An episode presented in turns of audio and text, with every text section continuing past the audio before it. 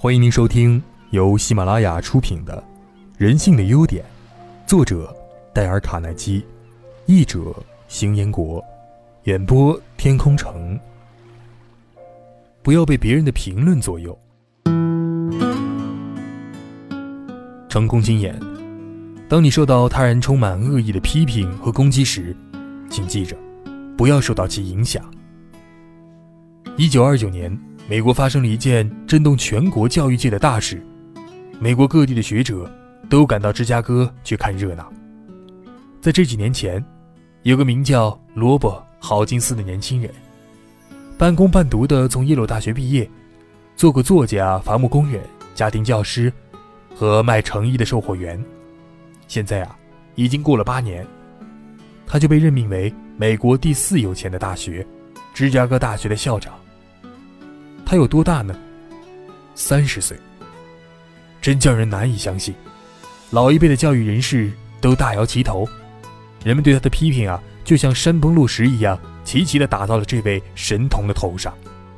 说他这样，说他那样，什么太年轻，经验不够，教育观念很不成熟，等等吧。甚至啊，各大报纸也参加了攻击。在罗伯·好金斯就任那天，有一个朋友对他的父亲说。今天早上我看见报上的社论攻击了你的儿子，真把我吓坏了。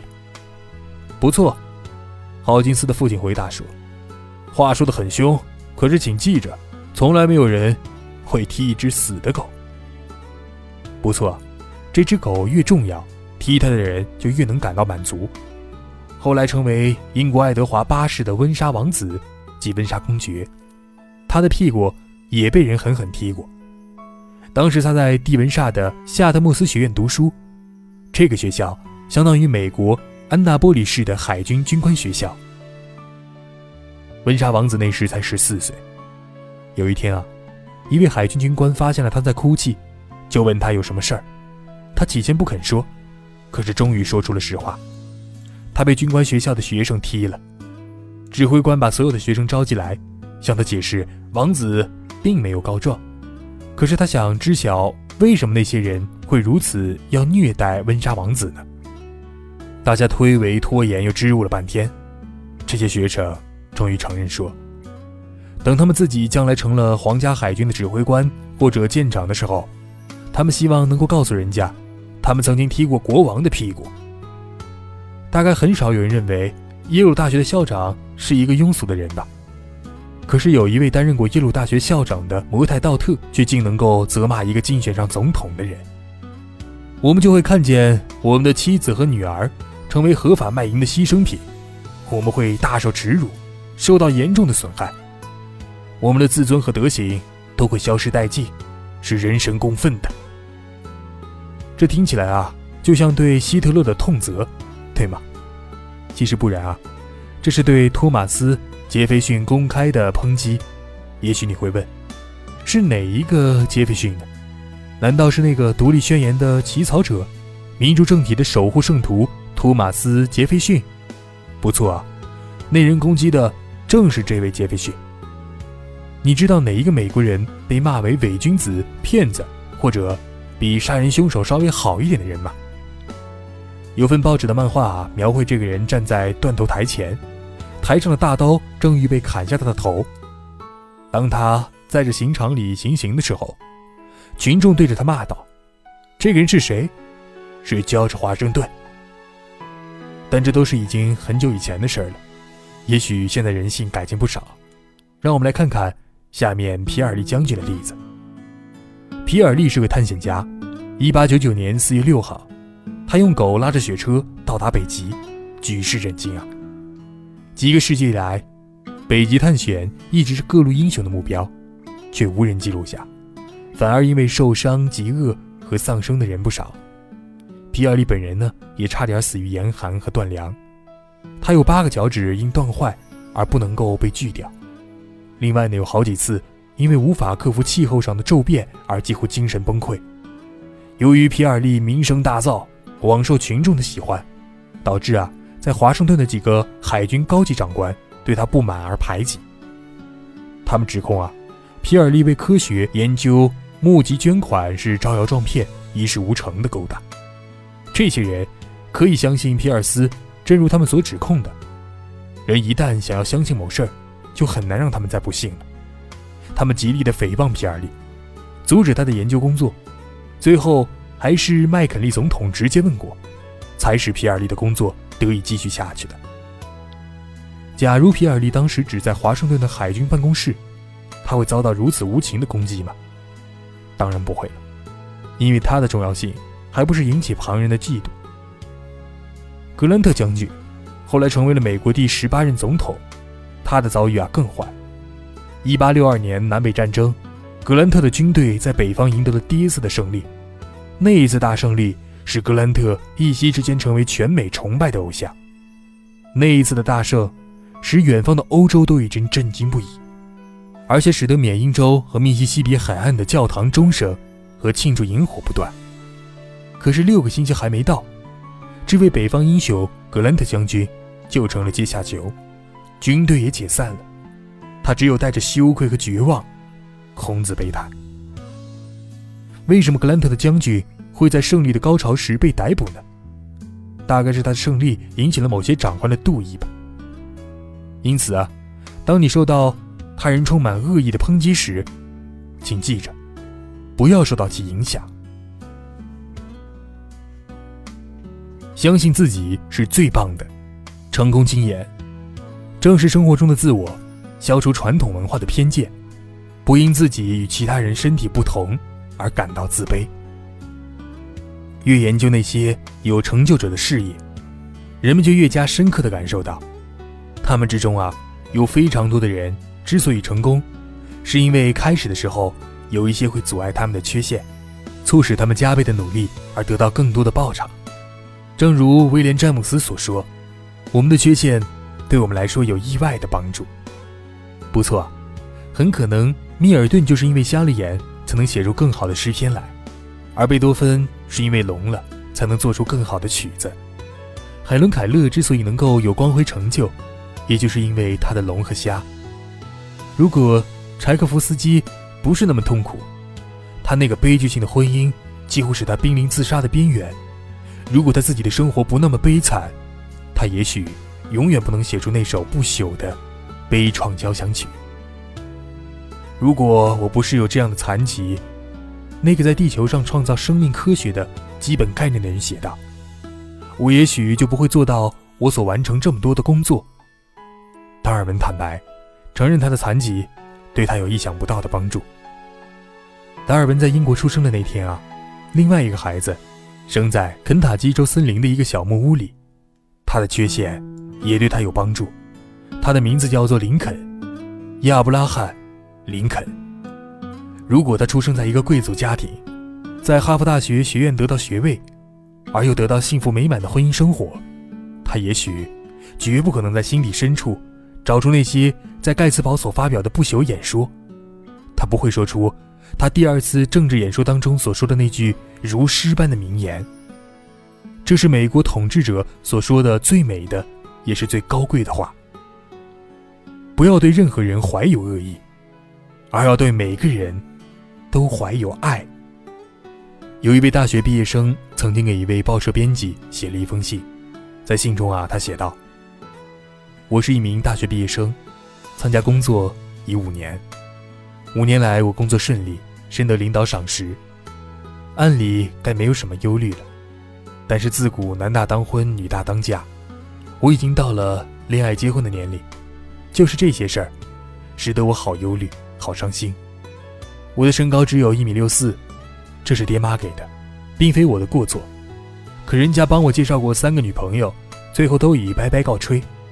他们说啊，学历、文凭和工作单位都没得说，只是这个子太矮了，没有风度，没气派。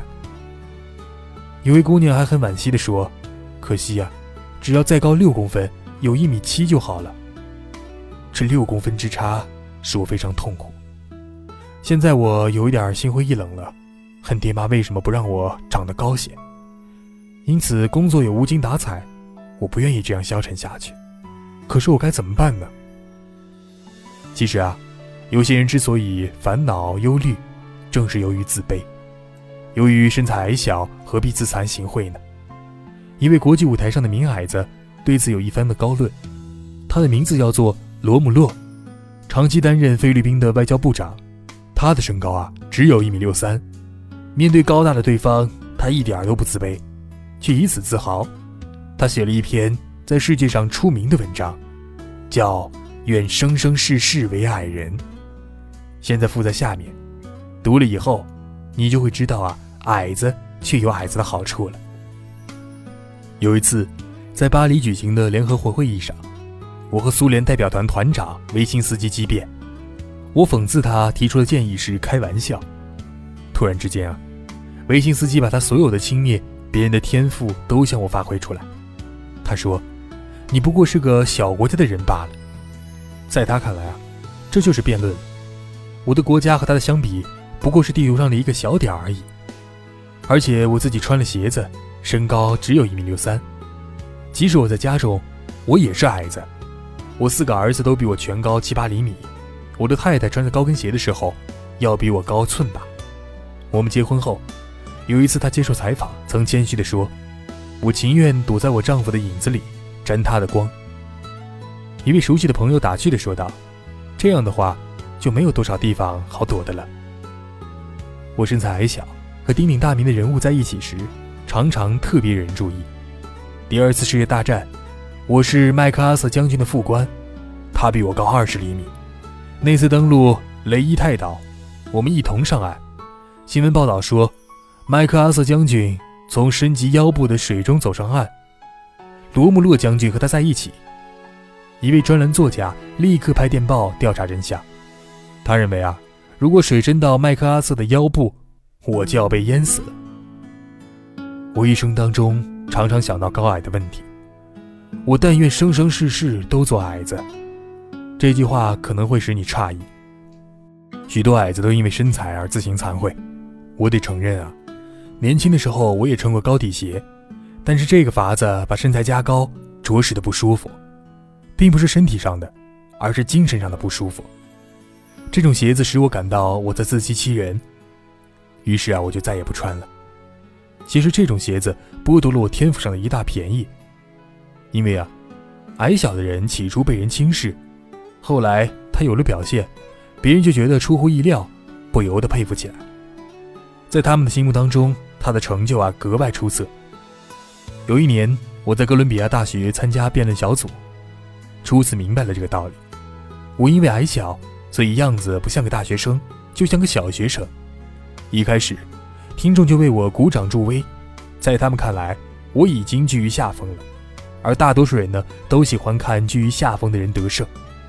我一生的处境都是如此，平平常常的经我一做，往往就做成了惊天动地之举，因为大家对我毫不寄予任何希望。一九四五年，联合国创立会议在旧金山举行，我以无足轻重的菲律宾代表团团长的身份，应邀发表演讲。讲台差不多和我一样高，等大家安静下来。我庄严地说出了这一句话。我们就把这个会场当做最后的战场吧。全场灯势寂然，接着就爆发出一阵热烈的掌声。我放弃了预先准备好的演讲稿，畅所欲言，思如泉涌。后来啊，我在报上看到了当时我说的这样的一句话：维护尊严、言辞和思想比枪炮更有力量。唯一牢不可破的防线。是互助互谅的防线。这些话如果是个大个子说起来，听众可能客客气气的鼓一下掌。但是菲律宾那时距离独立还有一年，我又是个矮子，由我说出来，就有意想不到的效果。从那天起，小小的菲律宾在联合国大会上就被各国当作资格十足的国家了。矮子还占了一种便宜，通常特别会交朋友。人家总想维护我们，容易对我们推心置腹。大多数的矮子啊，早年就懂得了，友谊和筋骨健硕、力量强大一样重要。早在1955年，大多数美国人还不知道我这个人。那时啊，我应邀到了圣母大学接受荣誉学位，并且发表演说。那天罗斯福总统也是演讲人。事后他笑盈盈地怪我抢了美国总统的风头。我相信啊。身材矮小的人呢，往往比高大的人富有人情味儿，而更加平易近人。他们从小就知道，自视绝不可太高，身材魁梧的人态度冷淡，别人会说他有权益；但是矮小的人呢，摆出这种架子，大家就要说他自大了。矮子如果稍有自知之明，就很早会明白，脾气是不好随便发的。大个子发脾气可能气势汹汹，矮子发脾气只能是乱吵乱闹了。一个人有没有用和个子大小无关。身材矮小可能真有好处，历史上有许多伟人都是矮子，贝多芬和纳尔逊都只有一米六三，但是他们和只有一米五二的英国诗人、祭词及哲学大师康德相比，已经算是高大的了。当然啊，还有一些最著名的矮子是拿破仑，好比心理学家说啊，历史上之所以有拿破仑时代，完全是拿破仑的身材作祟。人们说他因为矮小，所以要世人承认他。真正是非常伟大的人，失之东隅，收之桑榆。本文一开始呢，我就提到了苏联代表维金斯基，因为我胆敢批评他的国家而出言相讥的事儿。我不喜欢别人以为我任凭他侮辱矮子而不加反驳。他一说完，我就跳起身来，告诉联合国大会的代表说，维辛斯基对我的形容是正确的。但是我又说，此时此地。把真理之石向狂妄的巨人眉心掷去，使他们的行为有些检点，是矮子的责任。这是圣经里的典故。维辛斯基凶狠地瞪着眼，但是没有再说什么。我愿生生世世做矮人，这就是罗慕洛流传于世的名言。他不仅正视生活中的自我，极力消除传统文化的偏见，而且呢，因为自己和别人的身体的不同而感到快乐和自足。哈克·艾默生·福斯迪克在他那本《动视一切》的书中说道：“斯堪的纳维亚半岛人有一种俗语，他们说，他们都可以拿来鼓励自己。北风造就维京人。我们为什么会觉得呢？有一个很安全而且很舒适的生活，没有任何的困难，舒适与休闲，这就能够使人变成好人或者快乐吗？正相反，那些可怜自己的人会继续可怜自己。”即使舒舒服服地躺在一个大垫子上的时候，也不例外。可是历史上，一个人的性格和他的幸福，却来自各种不同的环境，好的坏的，只要啊，他们肩负起他们个人的责任。所以我们再说一遍：北风造就维京人。假设我们颓丧到了极点，觉得根本不可能把我们的柠檬做成是柠檬水儿，那么下面是我们。为什么应该试一试的两点理由了？这两点理由告诉我们，为什么只赚而不赔呢？理由第一条，我们可能成功；理由第二条，即使我们没有成功，只是怀着化腐为正的企图，也就会使我们向前看，而不会向后看。所以呢，用肯定的思想来代替否定的思想，能激发你的创造力，能刺激我们根本没有时间。没有兴趣去忧虑那些已经过去和已经完成的事儿。有一次啊，世界最著名的小提琴家欧利布尔举行了一次音乐会，他小提琴 A 弦突然断了，可是欧利布尔就用另外的三根弦演奏完了那首曲子。这就是生活，哈瑞·艾默生·福斯迪克说道。如果你的 A 弦断了，就在其他三根弦上把曲子演奏完吧。这不仅仅是生活，这比生活更加可贵。这是一次生命上的胜利。